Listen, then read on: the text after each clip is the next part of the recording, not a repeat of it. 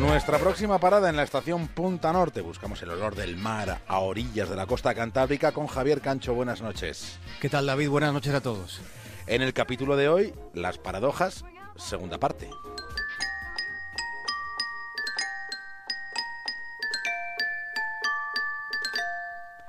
Alguna vez en los Sanfermines he escuchado con mis propios oídos, he escuchado con mis propios oídos cómo se decía que había sido un encierro muy abierto.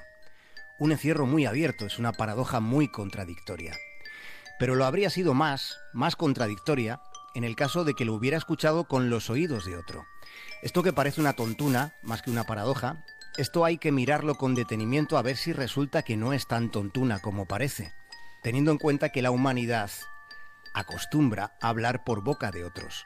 Por desgracia, tenemos muy pocas opiniones personales, aunque nos parezca lo contrario.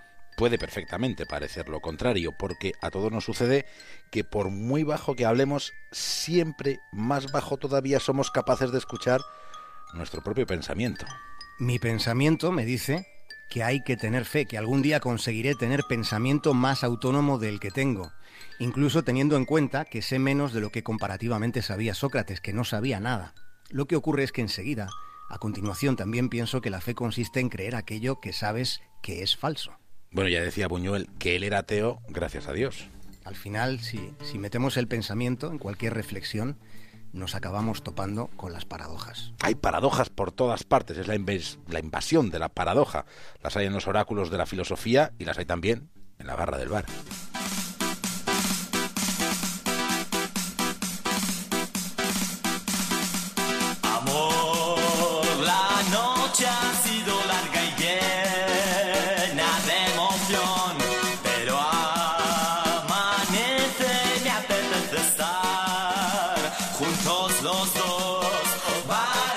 Seguro que alguna vez alguien os ha dicho, bueno, ya nadie va a ese garito porque está siempre lleno de gente. Qué curioso, está lleno de gente pero ya nadie va a ese garito. Ahora en los tiempos que corren, si uno quiere estar solo, solo de verdad, lo mejor que puede hacer es ir a una librería. Esta mañana, estando solo en una librería, he leído algo sobre la muchedumbre humana. Se decía que, que cualquiera que haya profundizado un poco en el meollo de, de cualquier conflicto humano, se habrá topado entonces con una evidencia. Cuanto más larga es una disputa, más lejos se está de que esa disputa se termine. Así somos. Parece una paradoja porque lo es. Caballeros, Ciccolini puede hablar como un idiota y tener aspecto de idiota, pero que eso no les engañe. Es realmente un idiota. En esta película, en Sopa de Ganso, en aquella obra de arte en blanco y negro, los hermanos Mars advertían de que si les encontraban, entonces estarían perdidos. Perdida debía estar, muy perdida, Santa Teresa de Jesús, que hizo de la paradoja un galimatías. Vivo sin vivir en mí, y tan alta vida espero, que muero porque no muero. Vivo sin vivir en mí y de tal manera espero que muero porque no muero. Vivo sin vivir en mí. Teresa de Jesús, que fue acusada de enseñar cosas de alumbrados y tuvo que defenderse ante el tribunal de la Inquisición, terminándose como se terminaba el siglo XVI, antes de que comenzase el XVII y se formulase otra paradoja enorme, la que escribió Calderón de la Barca cuando nos contó que toda la vida es sueño. ¿Qué es la vida? Un frenesí. ¿Qué es la vida? Una ilusión, una sombra, una ficción. Y el mayor bien es pequeño. Que toda la vida es sueño y, y los sueños, sueños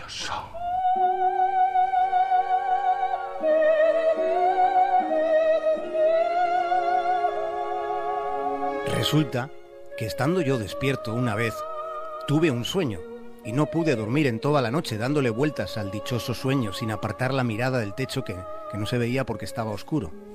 Así que teniendo un sueño no pude soñar durmiendo y me levanté tan despierto como me acosté sin haber dormido.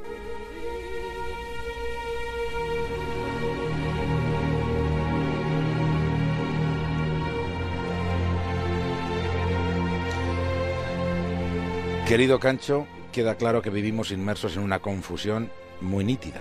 Sí, porque casi todo resulta paradójico. Y me parece que expresarlo así, como lo acabo de expresar, bueno, no es una exageración maximalista. Pensemos, por ejemplo, pensemos en el propio universo, en el que casi todo es energía oscura. Tan oscura que es uno de los mayores misterios de la física moderna, y estamos hablando de casi todo el universo. Hablando del cosmos, acordémonos de Carl Sagan, que ha sido uno de los personajes que mejor lo ha divulgado. En una ocasión el señor Sagan se dispuso a dar una propina a un mozo que le había ayudado con unas maletas. Aquel muchacho rehusó aquella propina. Guarde su dinero, señor Sagan, le dijo. Usted ya me ha dado el universo. Dijo una vez Carl Sagan, dijo, la ciencia ha salvado mi vida. Esto lo dijo unos días antes de palmarla.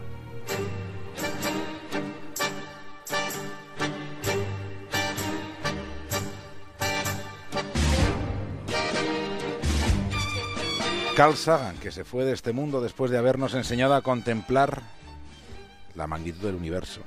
Sí, nos enseñó a, mirar, nos enseñó a apreciar la, la belleza épica del universo. Cualquiera que haya mirado con atención habrá visto y sobre todo habrá sentido que estaba observando una inmensidad. Sin embargo, analizando el asunto con perspectiva, con rigor, pues nos damos cuenta enseguida de que eh, esa mirada es a una inmensidad mínima, a una inmensidad ínfima. Pensemos en la siguiente correlación de evidencias científicas.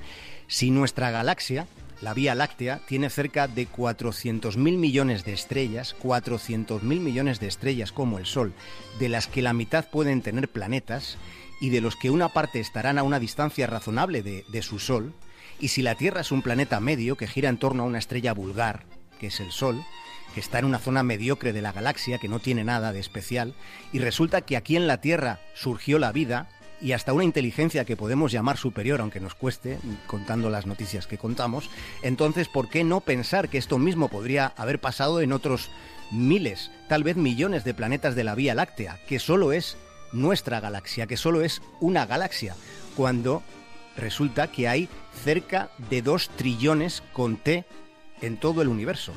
2 trillones con T en todo el universo de galaxias. Ya lo hemos dicho alguna vez, no ponderamos lo suficiente que por cada grano de arena en cada playa del planeta Tierra, por cada grano de arena hay 10.000 estrellas ahí fuera. He aquí y ahora la paradoja superlativa, la paradoja de Fermi, de la que nos ocuparemos el próximo viernes, porque antes hay Copa del Rey. Así que continuará.